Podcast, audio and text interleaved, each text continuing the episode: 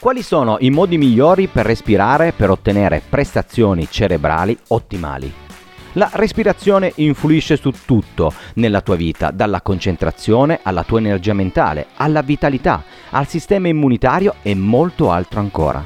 Tuttavia potresti non farlo nel modo giusto. Come la memoria o rimanere concentrato, anche respirare in modo ottimale non era una delle materie che ti venivano insegnate a scuola. In questo episodio cercheremo di imparare a respirare in modo corretto per aumentare le nostre prestazioni mentali e ridurre lo stress. Andiamo! Come dico sempre, l'aria è il nostro primo cibo e in questo episodio voglio condividere con te i quattro pilastri di questa funzione biologica. Primo pilastro, le basi della respirazione. La conoscenza di per sé non è potere, è potere potenziale se non lo applichi. In questo podcast vogliamo conoscere ed applicare. La prima cosa che devi sapere è che una volta che inizi a conoscere il respiro, noti che questa funzione biologica di base controlla tutto il tuo corpo. Se riesci a prendere il controllo del respiro, puoi prendere il controllo di altre cose inconsce che stanno accadendo nel tuo corpo, inclusa la tua mente. La tecnica in cui respiri influisce sul tuo cervello in tanti modi. Per essere motivato, per concentrarti su un compito, devi prima concentrarti sul tuo respiro. Guarda ad esempio la meditazione. La prima cosa che fai è concentrarti sul tuo respiro, o recitare una certa frase intensa a controllare il tuo respiro. Controllando il tuo respiro prendi il controllo di diversi centri del tuo cervello. E questo non è meraviglioso? Avere il controllo totale delle tue azioni non è meraviglioso?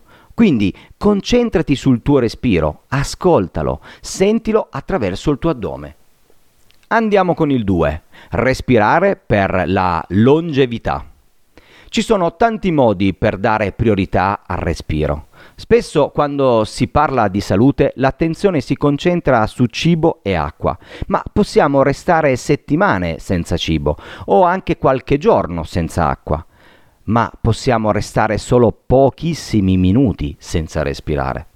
Lo sapevi che la maggior parte delle persone vivono in uno stato di stress di basso grado? Ciò significa che lo stress è sempre in sottofondo nella loro vita, come un rumore fastidioso. Attenzione, non una musica, un rumore. Lo stress è collegato a molte malattie autoimmuni ed è alla base di molte malattie croniche. Una delle cose più veloci che puoi fare per ridurre lo stress è prendere il controllo della tua respirazione. Quando si ha uno stress inconscio nel corpo, la tendenza è quella di respirare troppo spesso e a ritmo molto veloce. Spesso si tratta di una maggiore quantità di respirazione che passa attraverso la bocca. Questo meccanismo crea un ciclo che possiamo definire di feedback, ovvero quando il corpo rileva che stai respirando troppo.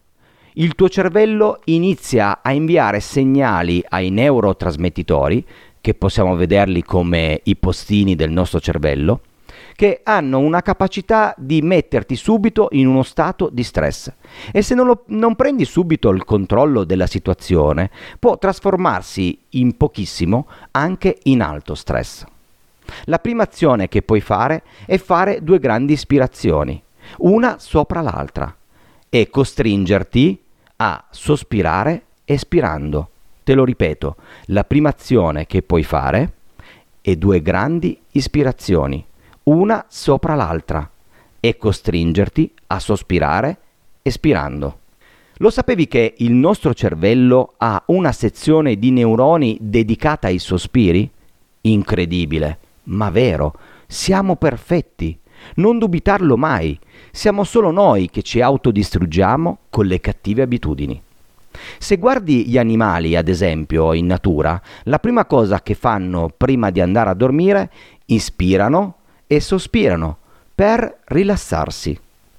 Esegui questa tecnica tre o quattro volte e invierai segnali a tutto il tuo corpo e al tuo cervello che ti aiuteranno a rilassarti immediatamente. Ma è anche un'ottima strategia da fare prima di qualsiasi attività, per cui sei nervoso o nervosa, o ogni qualvolta che ti senti stressato o stressata, senza un grande motivo. Prova e vedrai che il tuo stress si ridurrà magicamente. Ricorda, siamo perfetti, ma nessuno ci ha fornito il libretto di istruzioni quando siamo nati e quindi dobbiamo impegnarci a conoscerci e a conoscere la nostra meravigliosa mente e il nostro meraviglioso corpo. E andiamo a incontrare il terzo pilastro. La consapevolezza è la chiave. La consapevolezza è l'aspetto più importante nello sviluppo di una mentalità verso la respirazione. Sii consapevole del tuo respiro mentre ti alleni, ti rilassi o quando sei seduto o seduta davanti al televisore o al computer. Solo perché respiri inconsciamente fino a venticinquemila volte al giorno, sì, hai capito bene, respiri per venticinquemila volte al giorno. Questo però non significa che non puoi imparare a concentrarti meglio sul tuo respiro e imparare ad adeguare la tua respirazione in modi diversi, che consentono al tuo corpo di funzionare in modo diverso, specialmente che consentono di funzionare in modo diverso al tuo cervello, aiutandoti a aumentare le tue prestazioni.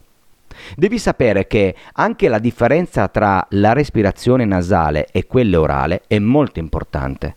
Cambia il tuo cervello e ti permette di ricordare le cose più facilmente. La respirazione attraverso il naso, ad esempio, è incredibilmente efficace, eppure le persone respirano costantemente attraverso la bocca. Il cervello prende il venti per cento della tua energia dal tuo corpo e tu ottieni la maggior parte di quell'energia dalla respirazione. Quindi impariamo a respirare, è importante, è il nostro primo cibo. Ricordatelo sempre. Impara a usare quell'energia in modo efficace. Prendi il controllo del tuo respiro. È il modo più veloce per avere energia e per non sentirsi stressati. Un malinteso comune sulla respirazione è che una respirazione più pesante porterà più ossigeno al corpo. Ma non è vero. La verità è che quando si tratta di respirare, spesso meno è meglio, cioè respirare più lentamente e più in linea con le tue esigenze metaboliche, che porteranno più ossigeno nel tuo corpo e in modo più efficiente. Quando respiri attraverso la bocca, cercando di assorbire più ossigeno possibile, ciò che stai effettivamente facendo è negare la circolazione cerebrale. Non ci credi? Adesso fai una cosa, fai un test. Perché a me piacciono tantissimo i test. Io non credo a nulla se non provo, no? Devo provare. Qui comunque stiamo parlando in qualche modo di materie scientifiche, ma dobbiamo conoscerci, abbiamo detto. Allora dobbiamo fare dei test. Ok, adesso fai trenta grandi respiri. Ovviamente li farei con calma, ma probabilmente adesso ti sentirai stordito o stordita e anche un po' di formicolio alle punte delle dita. Questo non è un aumento della circolazione, ma bensì una mancanza di circolazione. Come vedi, pensiamo di conoscerci, ma non ci conosciamo affatto. E siamo arrivati all'ultimo pilastro della respirazione, il numero quattro, la scienza del respiro. La necessità di respirare non è dettata da una mancanza di ossigeno, ma da un aumento di anidride carbonica, o comunemente conosciuta come C O due. Lo sapevi che le persone con ansia o altri disturbi basati sulla paura sono oggetto di studio per la sensibilità alla C O due? Quando sviluppi questa sensibilità, consciamente e inconsciamente hai insegnato a te stesso a respirare eccessivamente. Man mano che la C O due aumenta, il tuo corpo crede di essere costretto a lottare per respirare. Condizionando invece la respirazione a più lenta, regolarizzi i livelli di C O due e dai segnali al tuo cervello di calmarti invece di agitarti. L'evoluzione non significa sempre progresso.